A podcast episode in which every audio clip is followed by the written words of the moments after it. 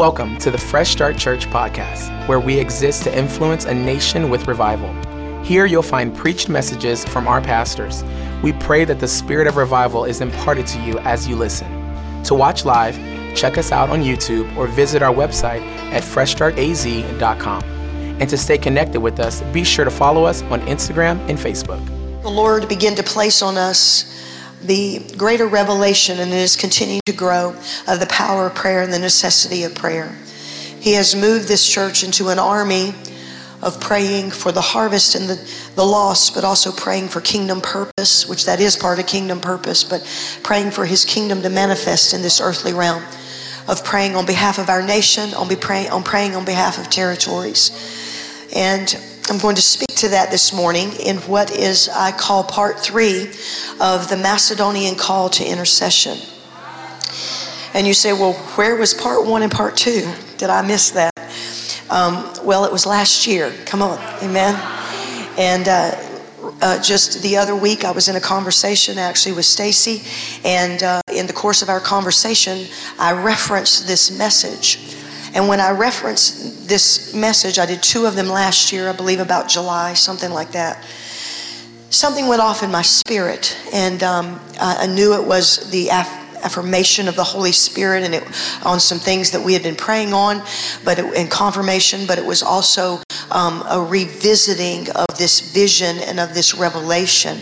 And so um, today will be part three. So if you want to, I'll cover actually uh, some of it at the end of the message today, specifically about the Macedonian call um, to intercession.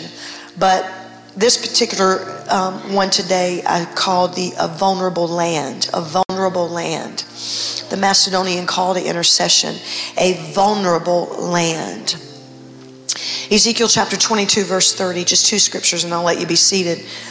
Um, I searched for a man among them who would build up the wall and stand in the gap before me for the land, for the land, so that I would not destroy it.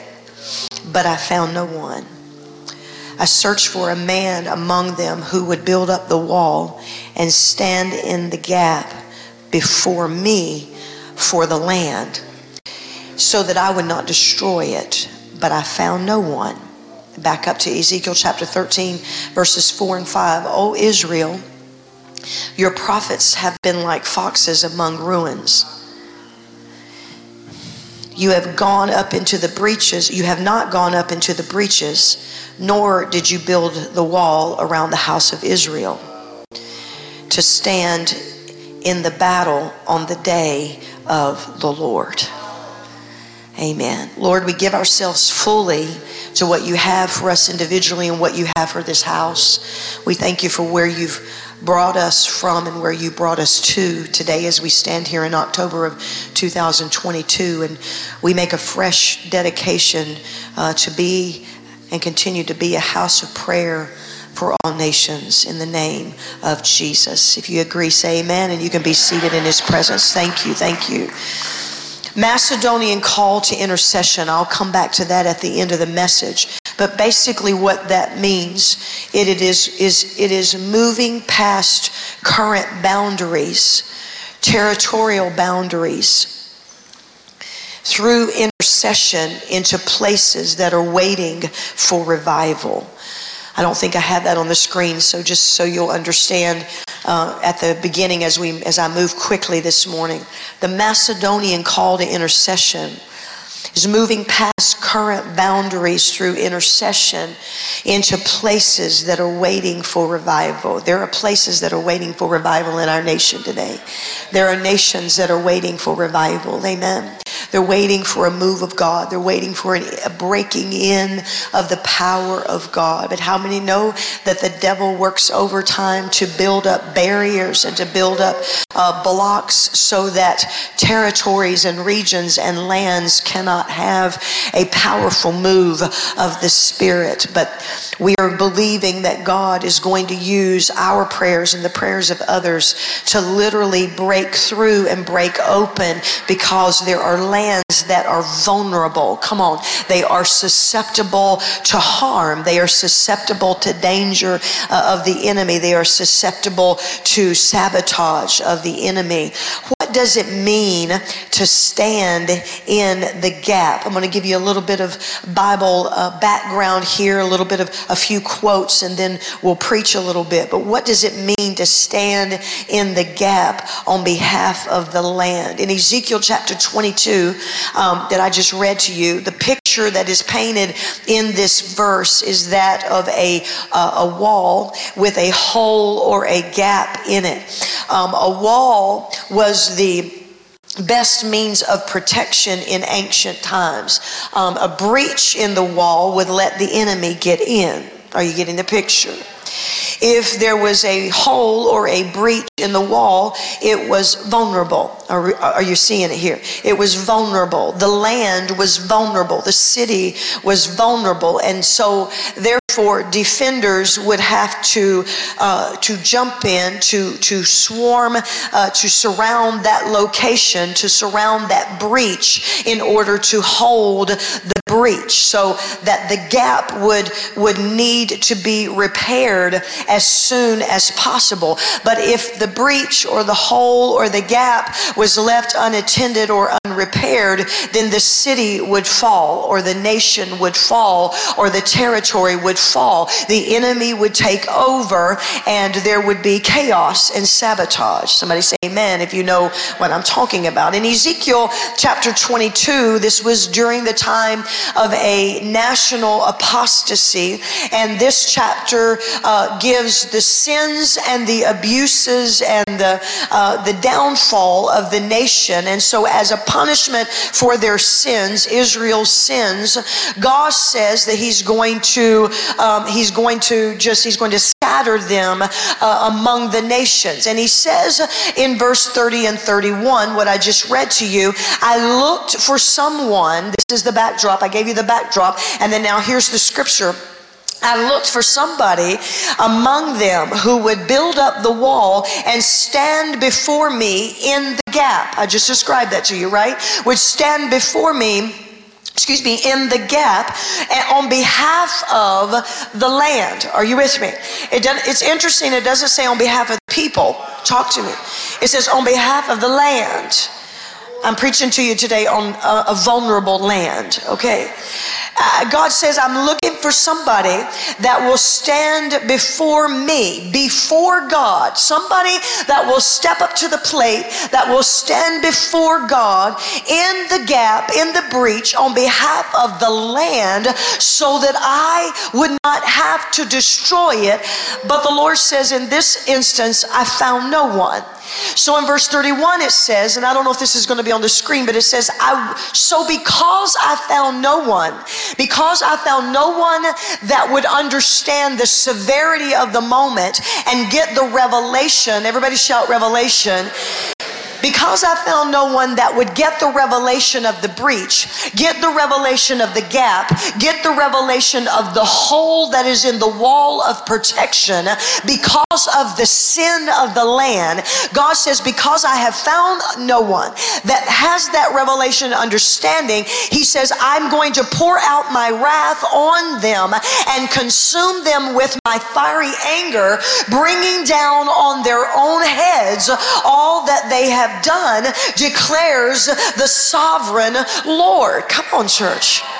So the gap was represents the danger that was facing Jerusalem. God's wrath is about to break out in judgment on a sinful land. Come on, talk to me, y'all. God's wrath. Come on, Americans. Come on, Americans. Let me put my finger so I don't lose my place in Jesus' name. God's wrath was about ready to break out in judgment on a sinful land. But there were too many that were consistently getting their paycheck every Friday, so they ignored the breach in the wall.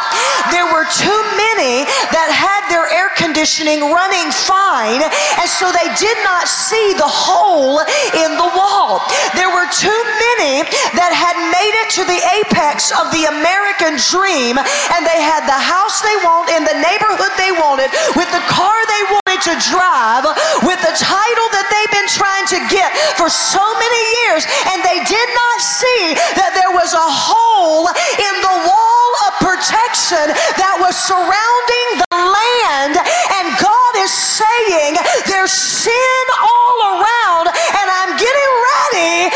judgment.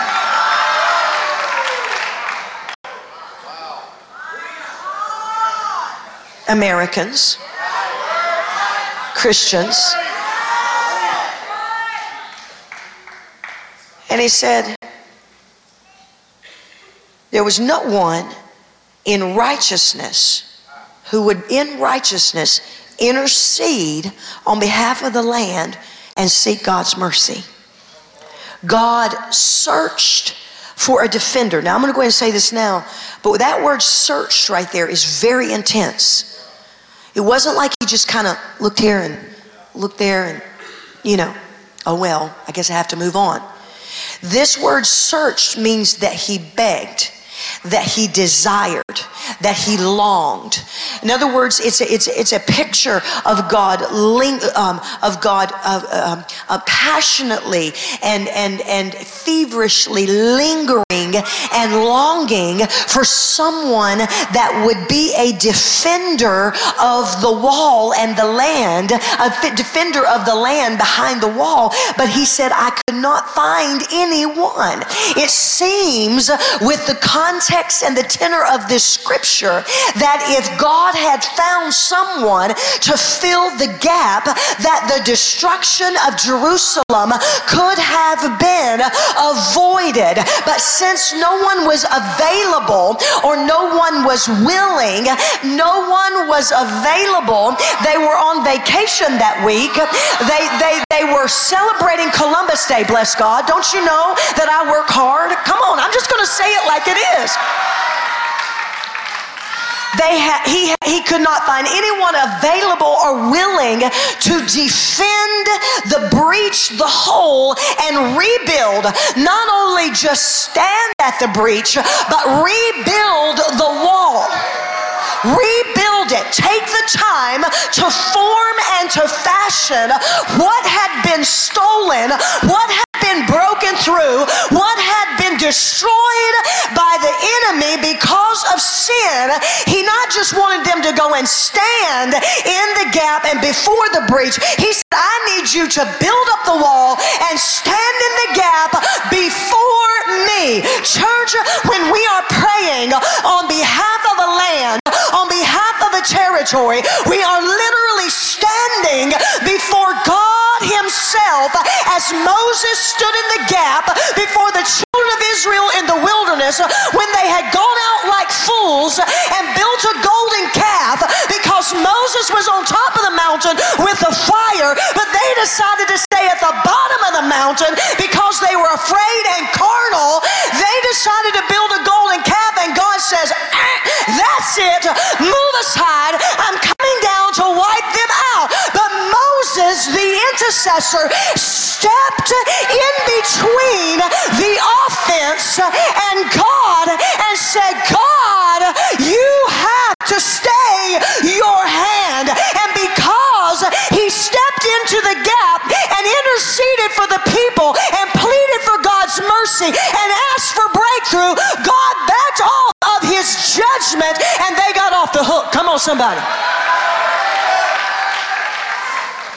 But there was no Moses in Ezekiel's day. Is there a Moses in America?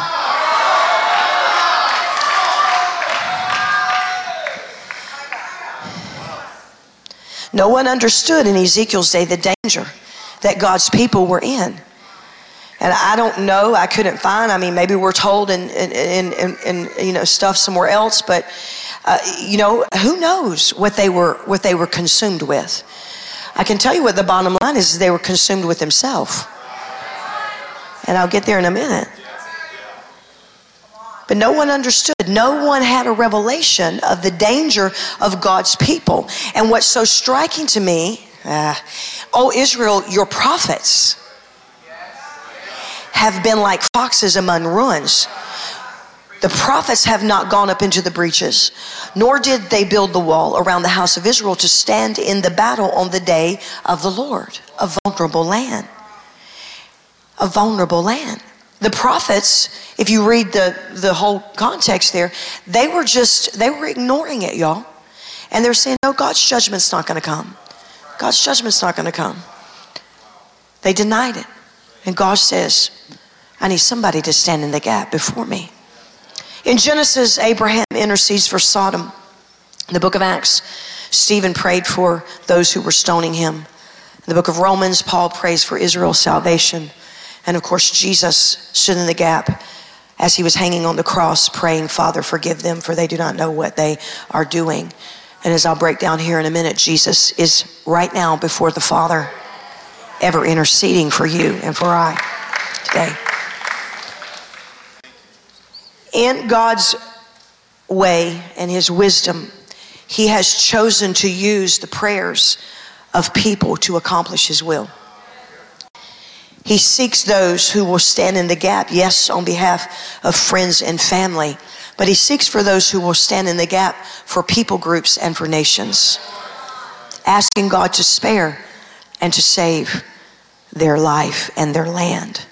I said their life and their land. A quote by Paul E. Billheimer says this Here, talking about Ezekiel 22 30, I search for a man we see God longs to spare the nation, but he is helpless without man, without an intercessor. Why should God be so dependent upon man? Through the plan of prayer, God is actually inviting redeemed man into full partnership with him. He has placed the authority, the responsibility, the enforcement, and the administration of divine decisions upon the shoulders of the church. He is the divine, we are his partners just a bit more. The hedge or the wall or the boundaries of property in Israel were constructed of these loose cement stones that fitted and packed together. The spiritual boundaries of Israel were filled with gaping holes. God sees the breach and searches for someone to fill the broken place. I'm quoting.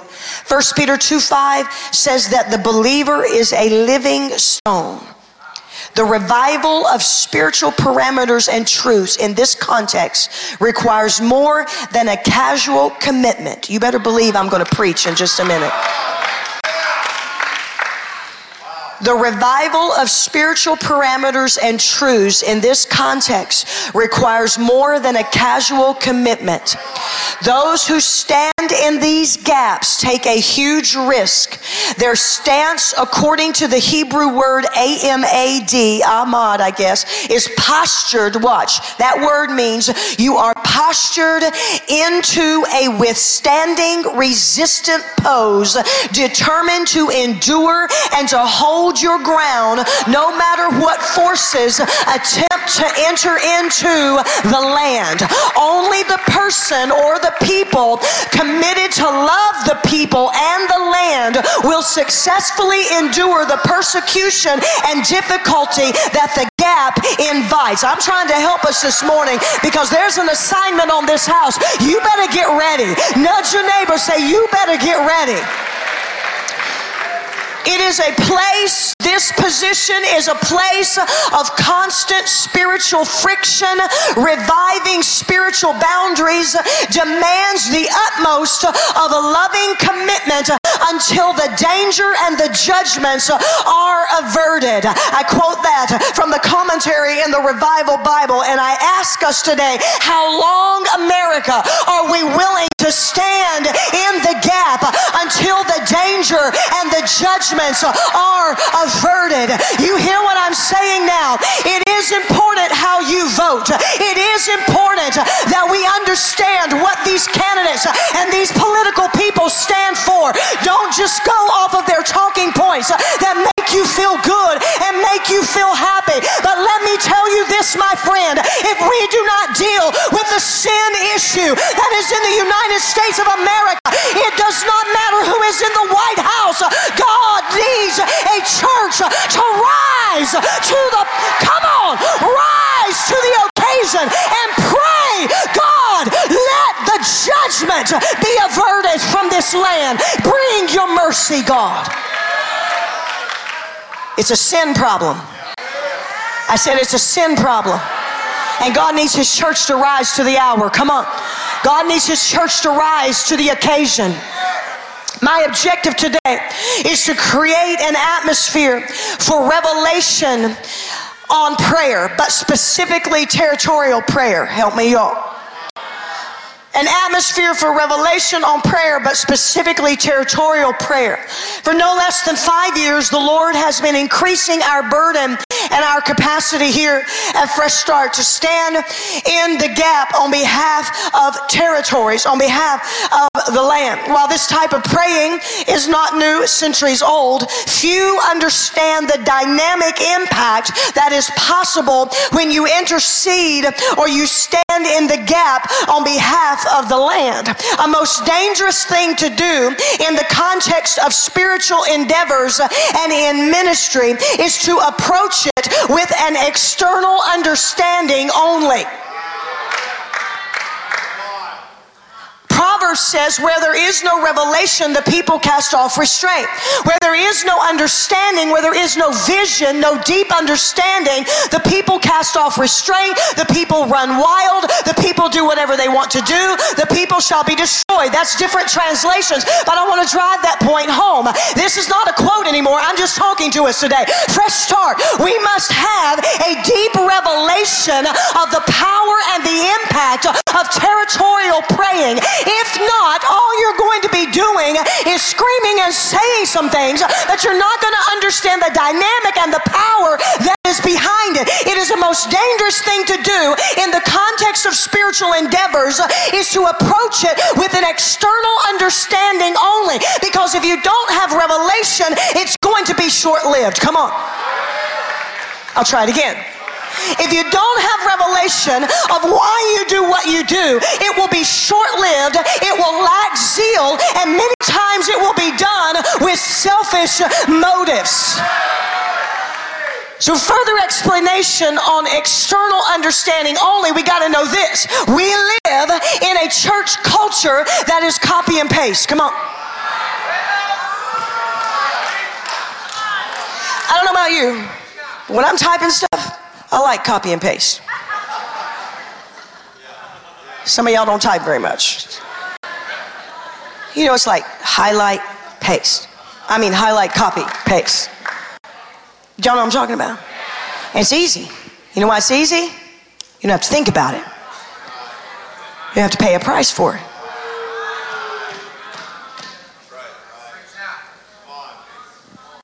We live in a church culture of copy and paste.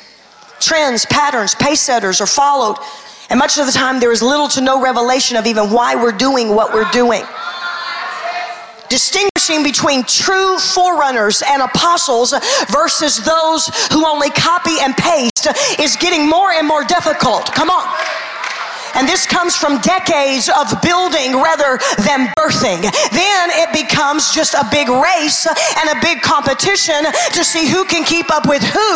I said it becomes a competition to see who can keep up with who, who can post the most, who can have the most conferences, who can do this, who can outdo this. Man, I am talking right up here. Come on. It's copy and paste. Copy and paste. We have little revelation. And it's, it, it's it, it, the, the, the short lived and there's very few lasting results because all we're doing is, is, is we're building rather than birthing, and very little is organically birthed with a pure motive out of a deep personal encounter with God. Uh, are you hearing me today? I came, I know the Holy Spirit talked to me, and He said, You got to get the people ready. You remember the messages of recent. These last five months are getting everybody in alignment, everybody into the proper position for what is going to be birthed in 2023. You hear me, Fresh Start? You must have a revelation of prayer, and you must have a revelation of corporate prayer, and you must have a revelation of prayer on behalf of the land. If you do not have a revelation, a vision, you will not pray. You may pray for your need, which I'll talk about in a minute, but you will not pray for the land, and you will not pray for the territory. We must have a revelation. This is not a copy and paste thing. You cannot copy and paste my revelation or his revelation or her revelation Now,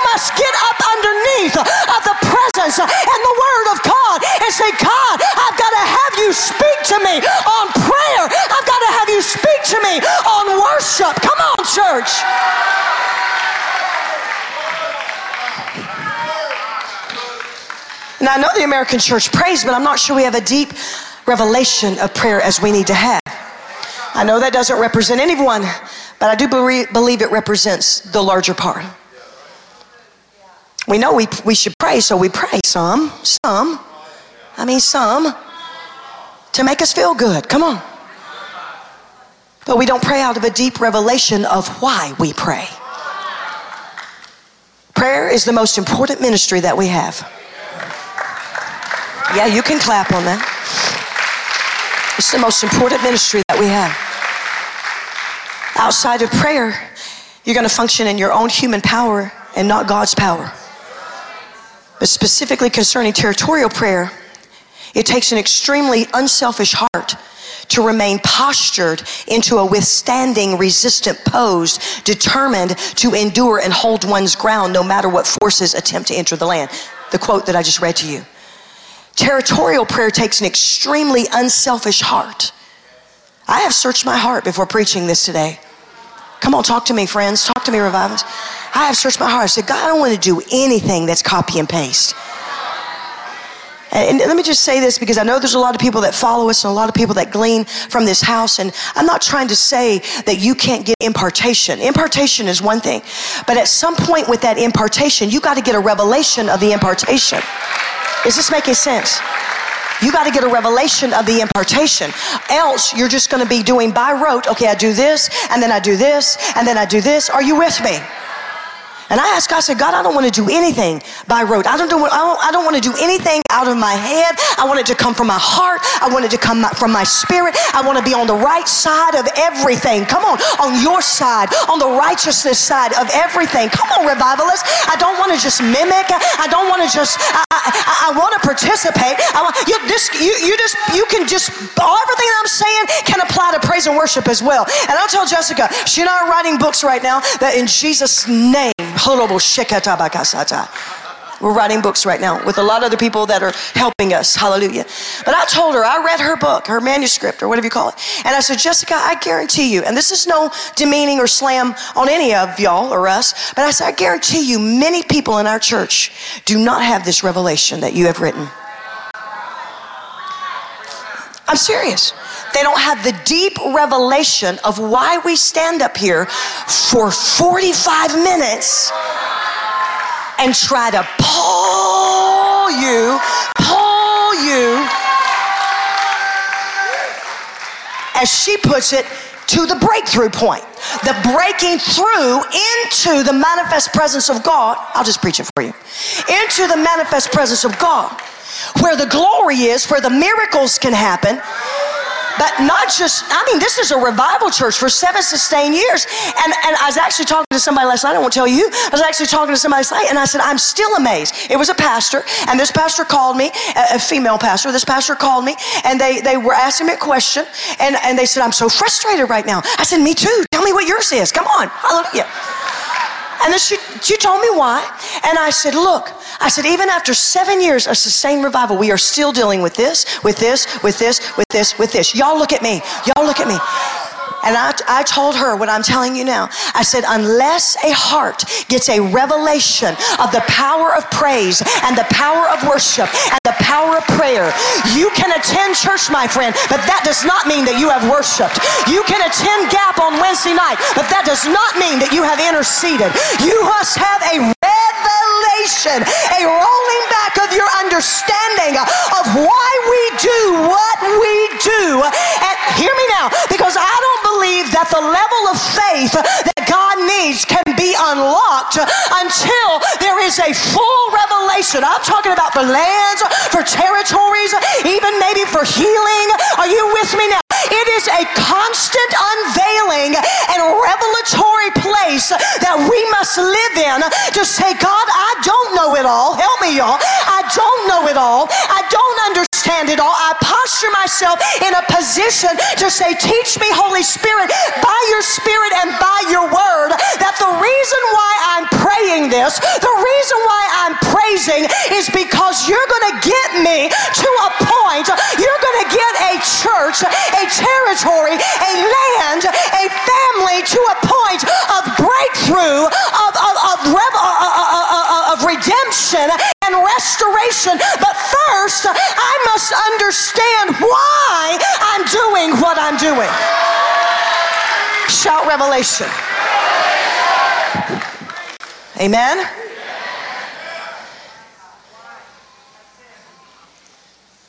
Quoting a couple of quotes again, there's just all kinds of quotes on prayer. The church holds the balance of power in world's affairs. Even now, in this present throbbing moment, Billheimer says, by means of her prayer power and the extent to which she uses it, the praying church is actually deciding the course of human events. Territorial praying, I don't know who wrote this, delivers geographical territories from the stronghold of the enemy and will prepare the way for the gospel to be preached and revival to ignite that land. End quote. Church, revelation. Territorial intercession dislodges the demonic. It dismantles the demonic. It opens the heavens for the entrance of the King of glory. It establishes the kingdom of God. Therefore, territorial intercession is key to revival because open heavens will open hearts. Come on. Open heavens will open hearts. So we place truth over a territory, breaking agreement with the lies of darkness and releasing the light of the glory to break in and to break off strongholds. Did you get that? Shout amen. I got to move on. I'm going to go quick, but listen, much of the church has been discipled at the level of need based prayers. Prayers of petition for your needs or the needs of others around you.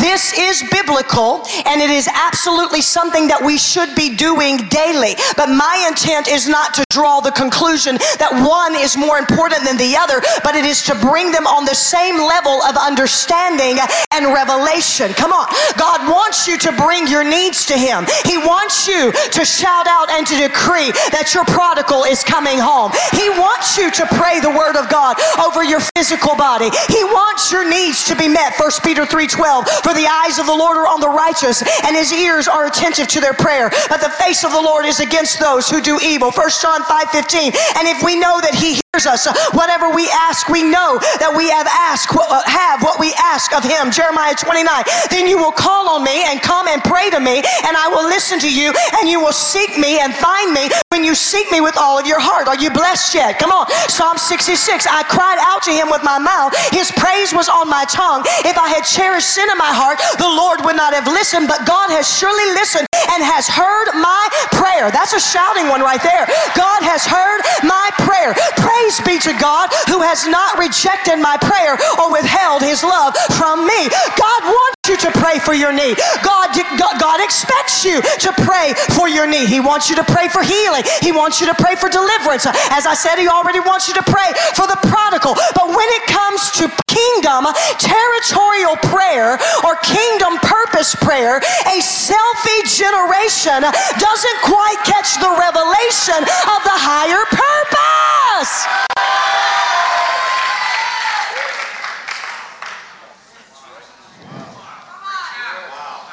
Pastor Rick preached on amazingly on the selfie, whatever he called it. I'm telling you what, guys, it is a mirror of the condition of the heart of our nation right now, and even the church. If we fail to understand the principle that I search for a man among them to build up the wall and stand in the gap before me for the land so that I not destroy it, then there's going to be ongoing spiritual battle that sooner or later will affect our personal lives. Talk to me.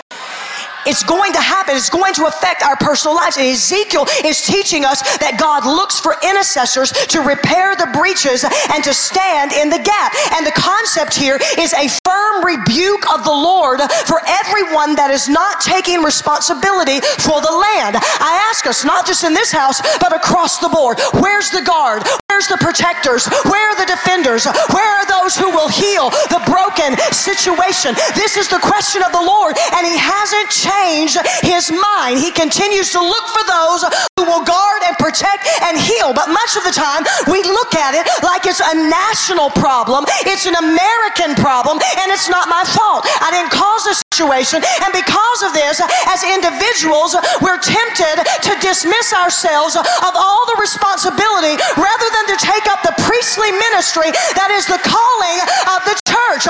those, the priestly ministry, I'm going to break it down for you, who will identify with the problem, who will identify with the dysfunction, who will identify with the vulnerability of the land and stand in the gap on behalf of God so God can step in and heal and not destroy. This takes an unselfish heart. This takes a heart of humility. I said it takes an unselfish heart. I can pray for my needs all day long, but ask me to pray for a territory or a land and I don't know nobody that lives there, so why should I pray for it? This is a selfie generation in the United States of America that are consuming ourselves with ourselves all the time the land is vulnerable and God says, I have anointed you, I have saved you, I have purchased you with my blood, and you are the one that I need to stand in the gap on behalf of the land.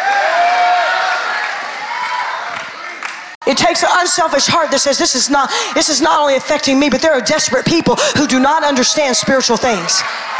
I'm trying to give you the why behind what we do. There are, there are desperate people who do not know how to pray. I know how to pray. I've been in church all my life. I'm speaking for all of us. Not all of you have been, but you know what I'm saying. I know how to pray. I know how to do it. Come on, but do you pray? Do you pray? Or do you even care to pray? These are people who need us to stand in the gap and build up the wall on behalf of the vulnerable land. If my people who are called by my name, we get so excited on this verse, but then we don't pray. Will humble themselves and pray and seek my face and turn from their wicked ways, then I will hear from heaven and will forgive their sin and I will heal their land. Second Chronicles 7:14. I don't know if I don't have that on the screen or not, but you know it. I'm going to say it again. If my people who are called by my name will humble, there's the word humble, humble themselves and pray and seek my face and turn from their wicked ways, then I will hear, hear from heaven and forgive their sin and heal their land. I pray that the conviction of the Holy Spirit would be on us in this house. I can't speak for every house. I can be invited to speak there, but I can speak for this house that every person that calls this place their home would have a deep sense of, of, of, of, humility and unselfishness when it comes to prayer. Yes, for your family, but for other territories in this nation. If my people who are called by my name will put down their phones and quit looking at themselves, it's a selfie this and it's a Facebook that, and you're addicted to it and you need to own up to it.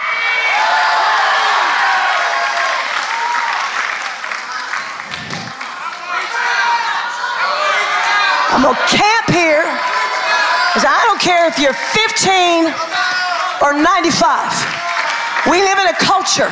We don't go anywhere without these. It's not like it's not been preached from this pulpit, but it needs to be said in this context today. This is an addiction. It's an addiction. So I say this, and I say it to myself as well. Look up how much time you spent posting and reading it does something to your brain. You say, Oh, Pastor Kim, you're kind of off your. No, no, I looked it up. It does something to your brain, it alters your brain. Look at me. The number one thing that, that social media I'll just does is it causes a dissatisfaction on the inside of you.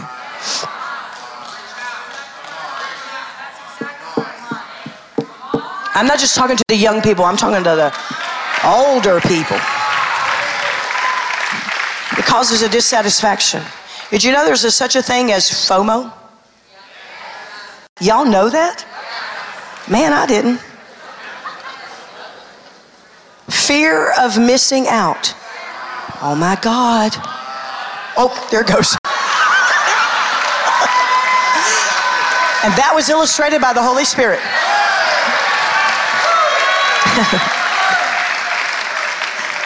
that on the bloopers. And we have to punch the button or the whatever that is. We don't have buttons anymore. Punch the the what? Swipe and then push the thing. And before And before we know it, what that has done in our mind and what that has done in our psyche. This is not in my notes, so this is free today. What that does in our psyche. You see, what, I'm, what my point here is, is that it, we're selfish. And this is feeding it. And it's really bad in the church. Really bad. So we look at it we're like, I don't measure up. And we look at it, it's like, oh my, what is what's in face doing? What is what's in thing doing? What is this one doing? What is that one saying? FOMO, fear of missing out.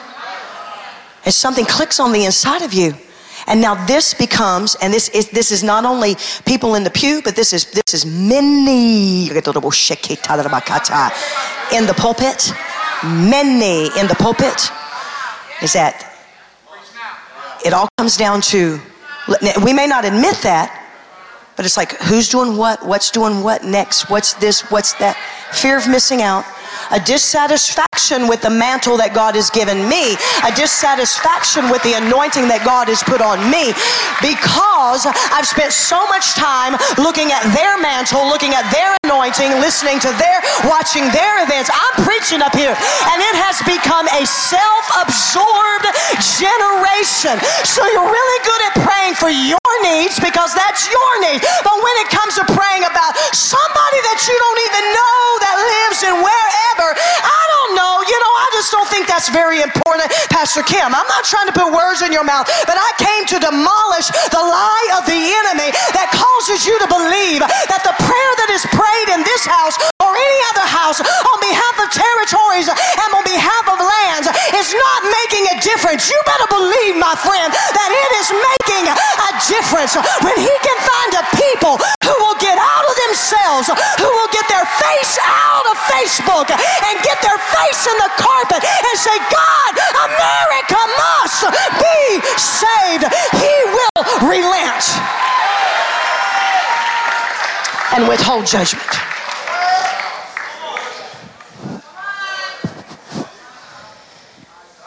The issue with the ministry of prayer,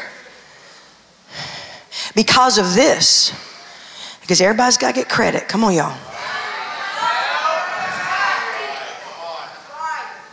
Issue with, with the ministry of prayer is that you may or may not receive credit in this life.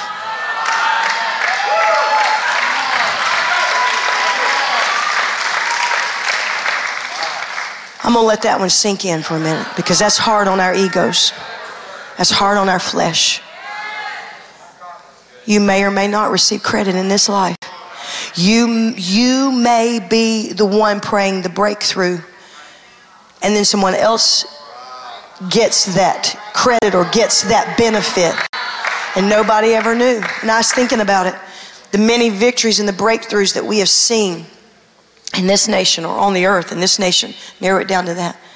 Only heaven's going to reveal who the true champion is. Roe v. Wade. Our minds automatically go to certain well known individuals, and there's nothing wrong with that, that we're a catalyst in uh, uh, prayer for the overturning of the horrific law, Roe v. Wade.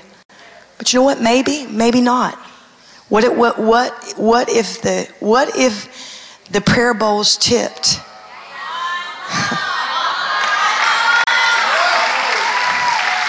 On the day an intercessor was, you know, it's 3.30, 4.30 in the morning and he or she couldn't sleep. But they prayed the prayer that tipped the bowls. Why do you do what you do? What are you doing what you do for? Come on, I came to preach this morning. We got to get a revelation. There is a vulnerable land. We got to know we may or may not receive the credit. It is not about that, my friend, on this earth. Jesus will get the crown when the time is ready.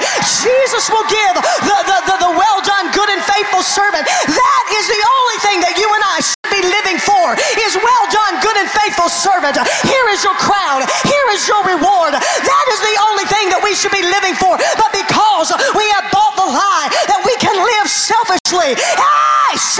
joy and expect God to move on our behalf. We are deceiving and deluding ourselves. It's time to do what Second Chronicles 7:14 says that we quote all the time. If my people who are called by my name will humble themselves and pray and seek my face and turn from their wicked ways, then I will hear from heaven and will forgive their sin and heal their land.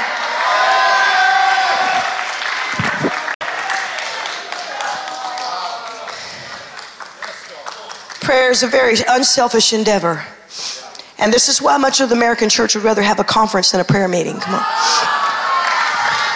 Oh, don't worry, I'll get back to that in a minute. The priestly ministry of the ecclesia. I'm going fast, sort of. Here, come on, y'all. Are y'all with me? When we say the priestly ministry, because I was reading something and that stuck out to me this week. And I know most of us have an understanding of it, but I want to give a fresh understanding of the priestly ministry of the ecclesia. Ecclesia being the governing body of Christ in the earth. Legislative, we, we, this is not foreign language to us around here. The priestly ministry of the ecclesia. We're referring to those who stand before God to minister to Him, but also to minister on behalf of others priestly ministry of the ecclesia is those who stand in the gap before God. They stand in the vulnerable places, ensuring that any breaches and holes are filled until God breaks through, until healing, protection, victory manifests. This is the priestly ministry. It is those who stand between earth and heaven, who have a right by the blood of Jesus to petition the Father. Those who stand before God, like I said, minister to Him and then on behalf of another. Jesus is the great high priest. And this is what he's doing right now for you and for me. He's the high priest of our confession. He's the high priest who can be touched with the feelings of our infirmities. He's a priesthood forever after the order of Melchizedek. Are you with me? Jesus' role as our great high priest is unchangeable. He is ever interceding for you and I right now. He lives, the Bible says, to make intercession for us. He sits in the presence of the Holy Father and intercedes on our behalf. Jesus is our model. What if Jesus has said, you know, you know, Father, I did a lot. You really going to expect more of me?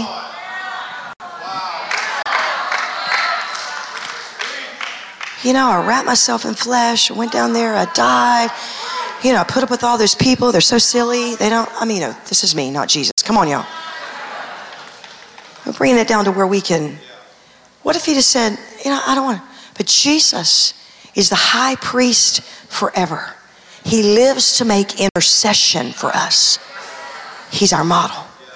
From the very beginning of the Bible, of the Bible, Genesis 1, God established man with a priestly calling. So God created man in his own image. Then God blessed them, and God said to them, Be fruitful, multiply, fill the earth, subdue it, and have dominion. Everybody say, Have dominion. Say, This is a priestly calling. Let me teach you for a moment. 1 Peter 2 9. But you are a chosen generation. You are, say it with me, a royal priesthood, a holy nation, his own special people, that you may proclaim the praises of him who called you out of darkness and in to his marvelous light. Stay with me. This is not just something that we do, it is who we are. As Karen, Miss Karen said last week, 2 Corinthians 5.20, God gave her the revelation. Now then, we are ambassadors for Christ as though God were pleading through us.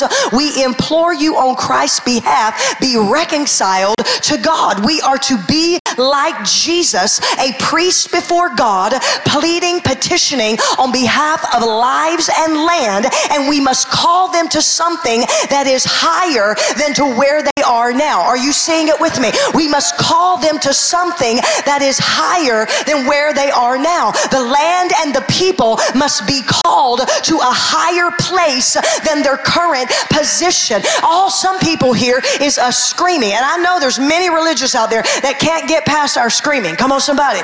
They'll work it out. They're either get in or get out. But here's the thing.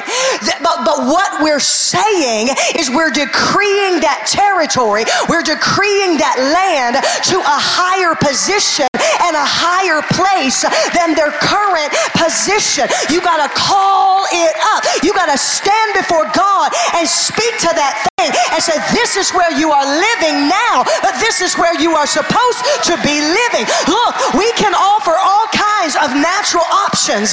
But this will only take care of an immediate need. Until you stand in the breach and close it, the enemy will continue to harass and manipulate the lives and the lands. Yes, we are to feed the poor and to clothe the poor and all of this stuff, care and nurture if it's within our power to do so. But the greatest need is to stand in the gap and to call lives and land to a higher purpose and connect them to the glory of God.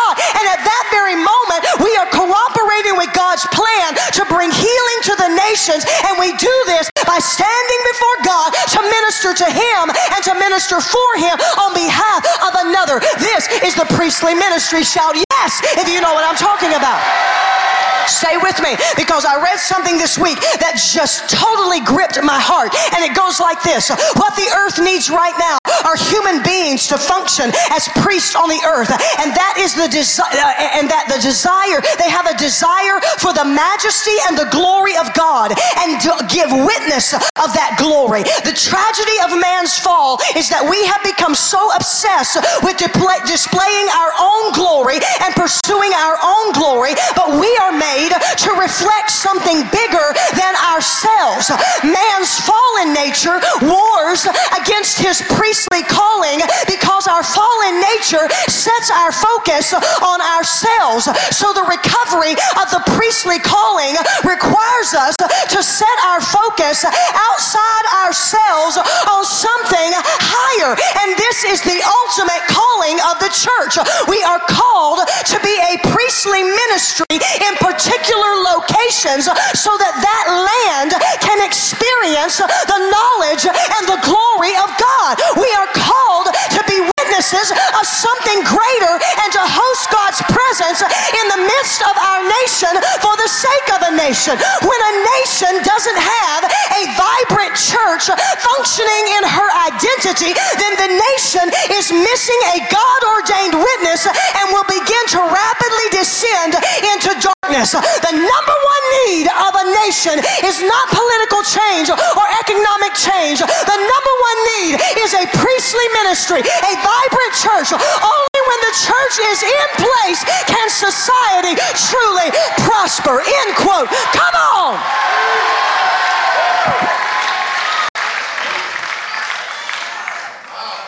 Samuel Whit- Whitefield or Whitfield is the Church of America found standing in the vulnerable places today?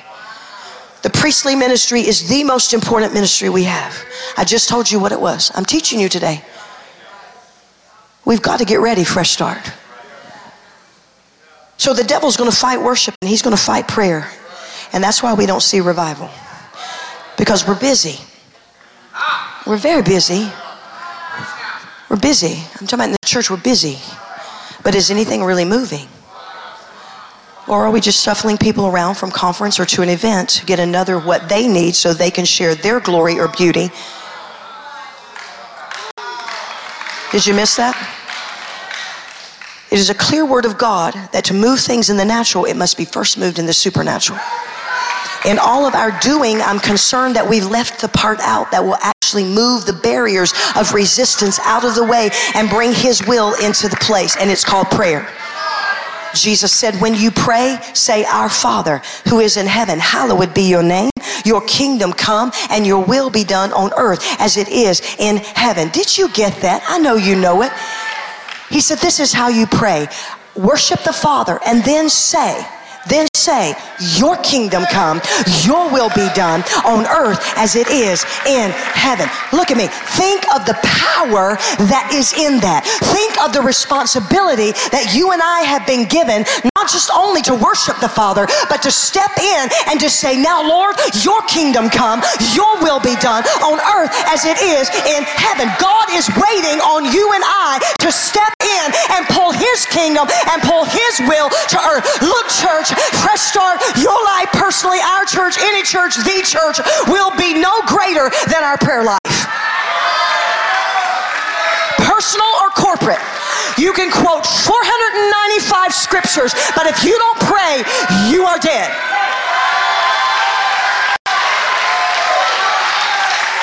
You will be no greater. I will be no greater than my prayer life. That's personal and that's corporate. And it's not just a one time effort. The American church has a very short attention span. Come on. We're excited about something when it's new, but just give it a few weeks or give it a few months, and then it becomes an option on a list of other things and plays second fiddle to whatever else has become the most exciting thing. Stop it in the name of Jesus.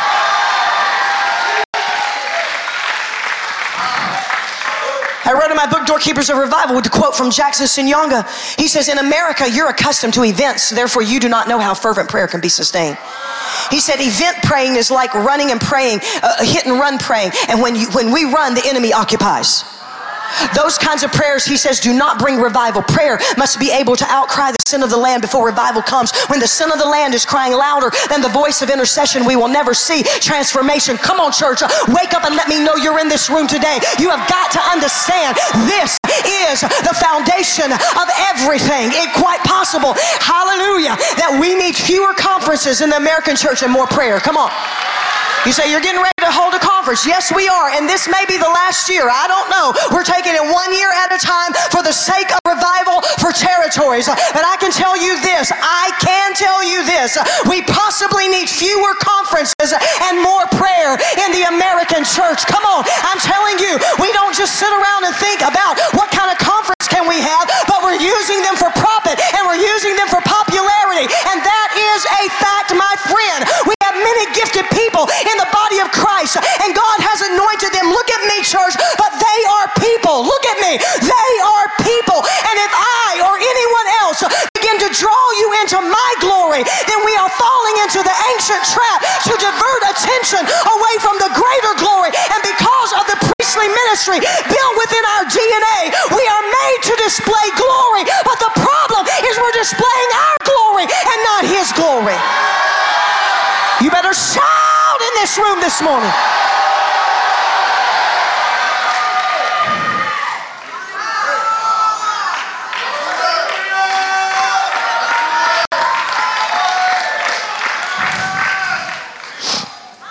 It's quite possible that we need fewer conferences and more prayer. I'm amazed at the attraction of these types of events and meetings for Christians. I'm amazed.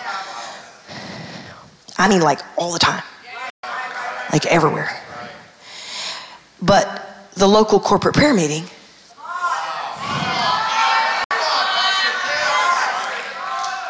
Now, y'all know I had to get there, right?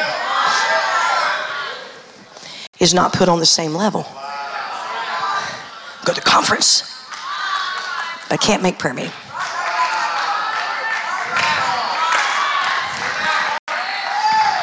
Because it's not as exciting.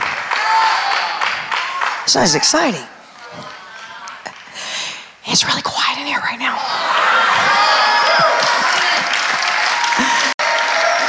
I know you're with me, and I'm not trying to be showy, but I am trying to make a point. Because it is true, my friend. It is true.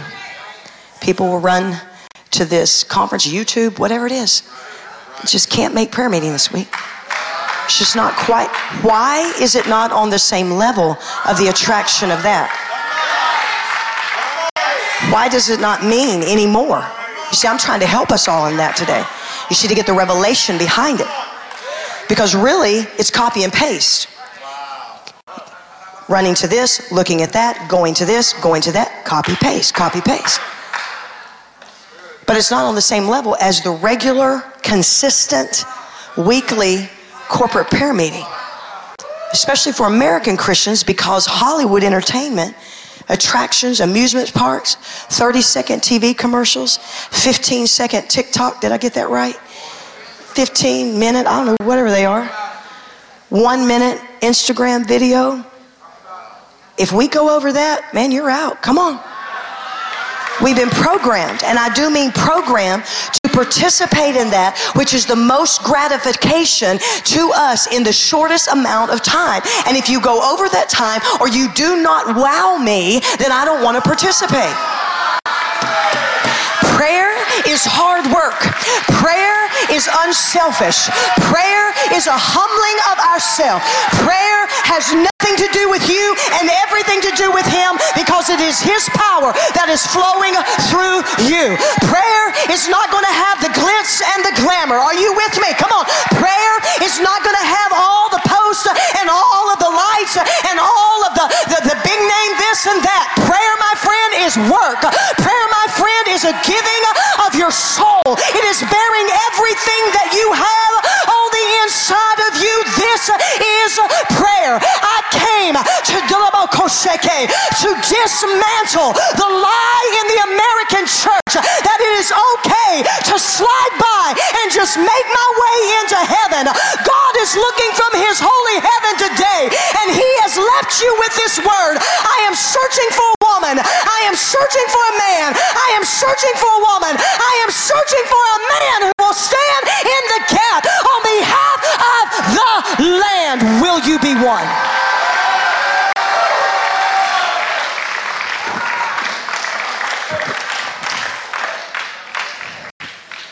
All right, I'm going to wind it up. But then you're frustrated with the way the nation is going.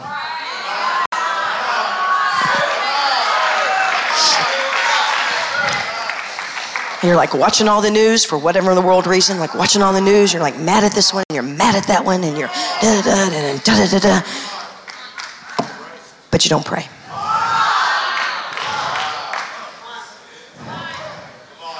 And then the blame game starts. It's this one's fault, it's that one's fault. No, I think the first place we need to look is in the corporate prayer meeting.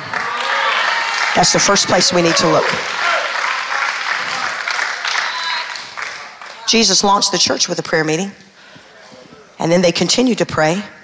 He chose prayer to model what the intent and the identity of the church was to be forever. He told us one can chase a thousand, two can put 10,000. Are you with me?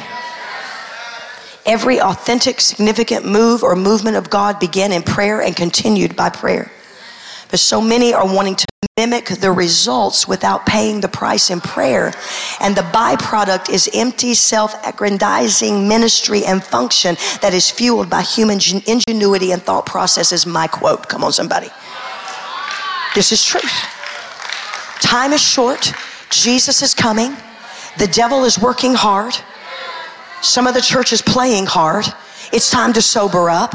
I said, it's time to sober up step into the place. The breaches are getting bigger. Nations and nation, our nation and nations are at stake. Walls are vulnerable. It matters if I pray. It matters if you pray. You say, I don't feel adequate in prayer. You know, I'm not so sure that we are to ever feel adequate in prayer. I don't think we're to ever feel like we've got this thing figured out.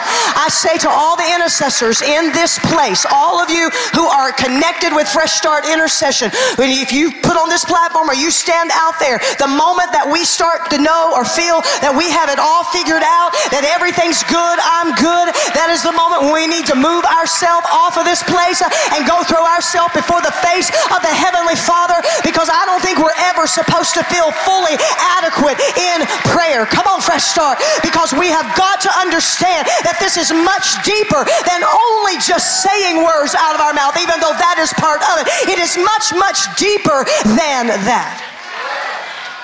I'm almost done. 2014, we began our gap in worship intercession on Wednesday nights. It led us into revival, and now we've sustained revival for seven years, going into our eighth year.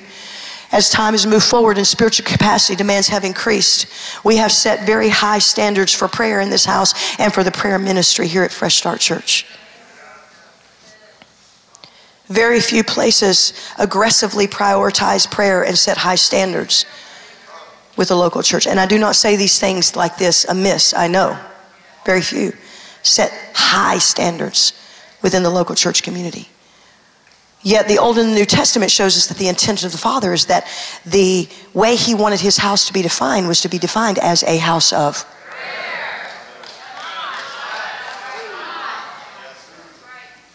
We make excuses that we don't pray, we substitute other things that, that make us feel good about ourselves, yet we don't pray. This is a very, this is a very big, big, big, big deal.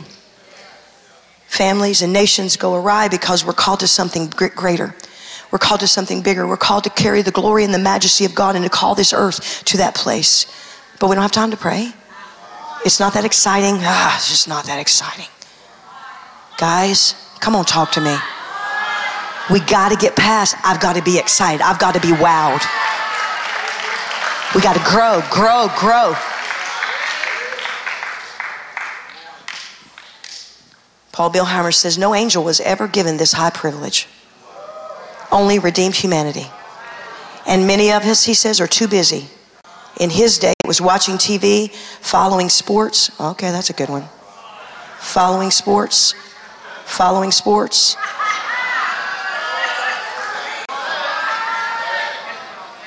It's the truth, America. It's the truth hunting, fishing, bathing, boating, engaging in farming, business. We're so busy with cares and pleasures. We are not only, he says, cheating God and the world, but we are cheating ourselves. By our failure to pray, we are frustrating God's high purpose in the ages, and we are robbing the world of God's best plan for it, and we are limiting our rank in eternity. I sought for a man to stand in the gap. We have high standards here for our prayer and prayer ministry at Fresh Start. And, you know, I started thinking about it and I'm like, we have high standards on our job and we should. We have high standards for our businesses that we own and you should. We have high standards for our children and their education and their futures and we should. Yet when high spiritual standards are set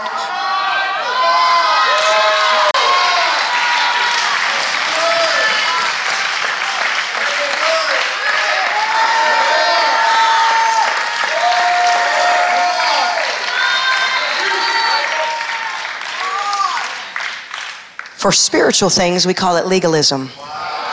We call it an overreach. We call it as way too much. My God, okay, I can't do all that. Seriously, can you reconcile that for me? I'm serious, y'all.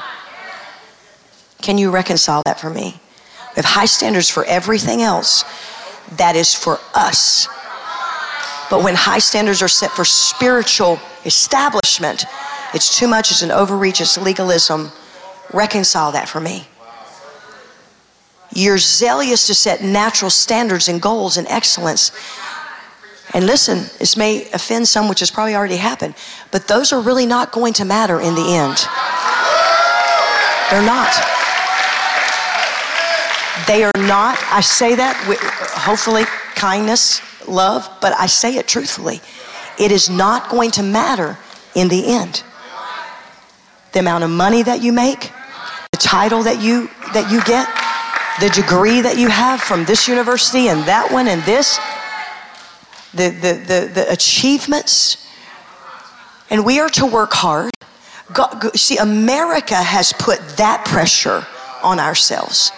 God, in His Word, says you're to work hard, or and, and so you can get paid and get money and eat and get clothes because you're supposed to wear clothes. Yes clothes that cover your whole body. Come on.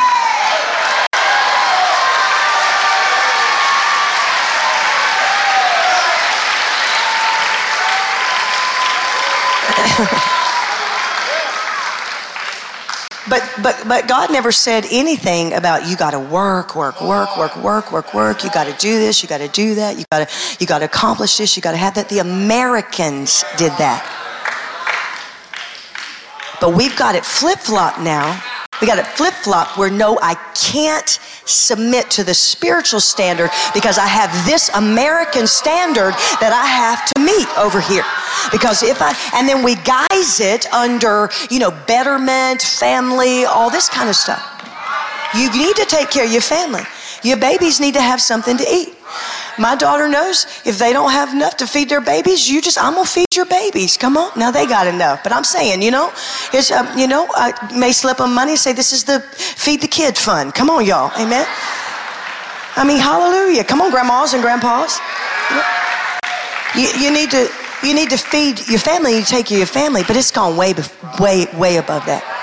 So now what we're doing is we're measuring, we're measuring the demand, we're measuring God's demand and the spiritual demand against our American demand, and many times over, the American demand wins.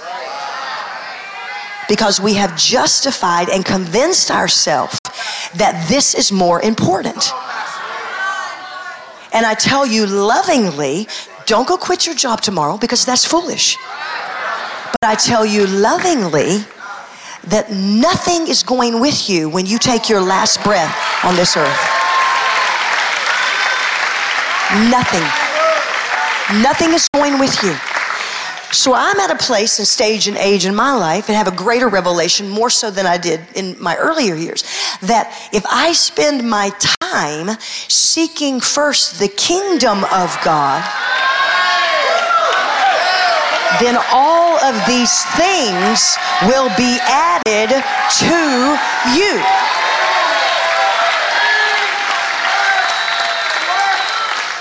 But we're so stressed. And then you know, the preacher gets the bad rap. Pastor Kim gets the bad rap. Don't worry, I've got, I've had it for 38 years. Got pretty, pretty broad shoulders. I just can't do all that. It's legalism. Mm-mm. Mm-mm.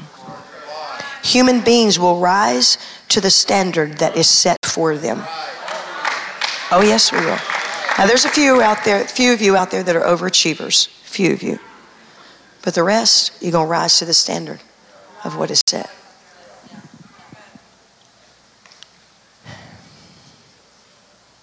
It's my intention to put a greater understanding to a high and holy calling. And my third closing is this. it's not like y'all ain't used to that. A high and holy calling that is called prayer. And we take it very seriously around here. We take it very seriously. And I'm just going to kind of go off script. Don't lament. I'll get right back here. I'll put my finger right here. I have been feeling of late, I have been feeling of late such a gripping urgency.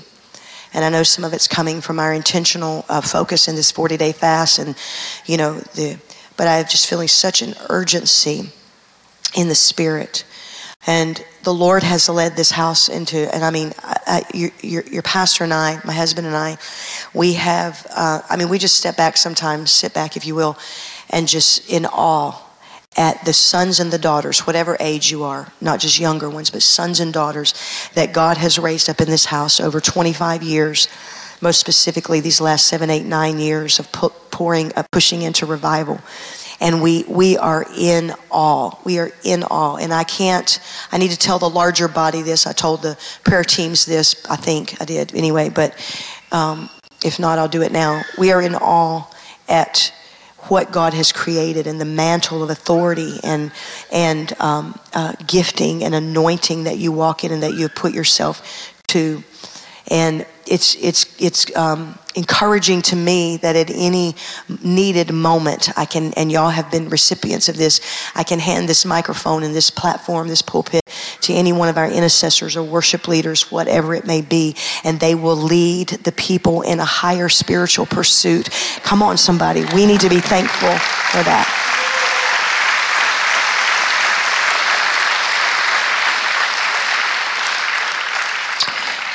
But some of you are on peripheral. Some of you are on the peripheral and you need to get in. Some of you have been on the peripheral for a lot of years and you need to get in. It's important what you do in your life right now, but nothing is going into eternity. You hear what I'm saying? I'm not just trying to give up here and stand up here and say, you need to be at Pray America, you need to be at Gap, you need to do this, you need to pray at home. Y'all know all that. I'm trying to give you the deeper meaning and why behind what we do. It is a priestly calling. It is a holy calling. And there are lands that are vulnerable to harm and to destruction. And the battle begins in the supernatural, in the heavenlies, where the battle continuously rages, good versus evil. And look at me. We are the only ones that can fight this battle. God has handed it off to us to fight this battle thus a vulnerable land. In Acts chapter 16, the, vo- the vision came to uh, the Apostle Paul, and it was a Macedonian man, and he was pleading with the Apostle Paul in this vision. And he was saying, Come help us. Come help us. And this vision convinced us all, he said, that God was calling us to bring good news to a vulnerable land, to a region, to another region. It is interesting that this, to me, that this Macedonian man is pleading with him. The same posture that God is pleading in Ezekiel. Are you with me? he was pleading with Apostle Paul, come over and help us. This Macedonian call is referring to the vision that Paul had that, that launched him on his second missionary journey. Macedonia is, was a vulnerable land. There were breaches and gaps that abounded, but there came a call from the man in the land, come over and help us. For the Apostle Paul, it was a missionary journey to another land. For us, Fresh Start, in the context of intercession, it is a journey in the spirit to vulnerable lands to fill gaps and to fill breaches. Are you still with me? Perhaps there is a missionary call in intercession. Come on. I said, perhaps there is a missionary call in intercession. A person, look at me, a person who is sent to break open the way so that the gospel can land on the hearts of the people in that land. Because Paul was obedient to the Macedonian call, it opened up the entire continent of Europe.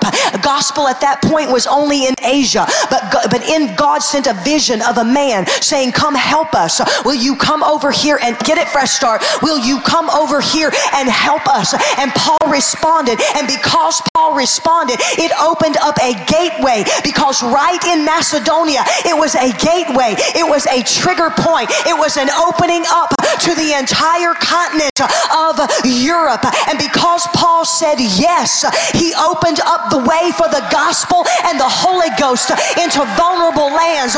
Fresh start, just think of what your yes and your obedience to the Macedonian call of intercession could open up. I know sometimes it seems like we're not uh, uh, making any ground or we're not making any headway, but this is where you need to endurance is needed to see the victory and not grow weary in well doing. For in due season you will reap if you do not lose heart.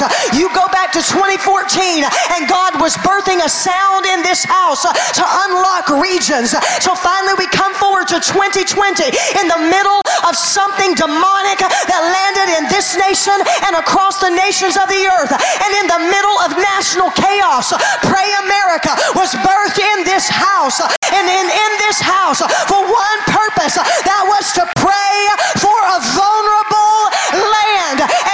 Says it's not time to shut it down. It's not time to look back. It's time to keep breaking open gateways and breaking open open territories because this nation and nations of the earth need breaker voices of distinction over vulnerable lands. I'm almost done. Acts chapter 4.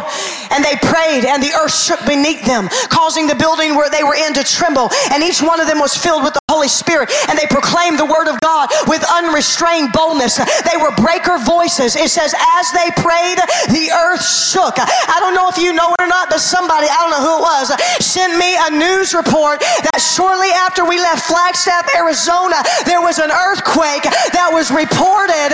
Uh, so something, I don't know what it was, but there was an earthquake that was reported as we were driving down to Tucson. We get into Tucson. Uh, uh, uh, we got a little later than some of the other ones that were going down there. There was a storm, an epic storm that came up in Tucson, Arizona. That you we asked the people that were there, and it was not predicted. It was not what forecast for, for, for a storm to be in Tucson. You look at me in this room right now. That is need to keep stepping into territories and breaking open the atmosphere because the heavens are responding to what God's church is releasing.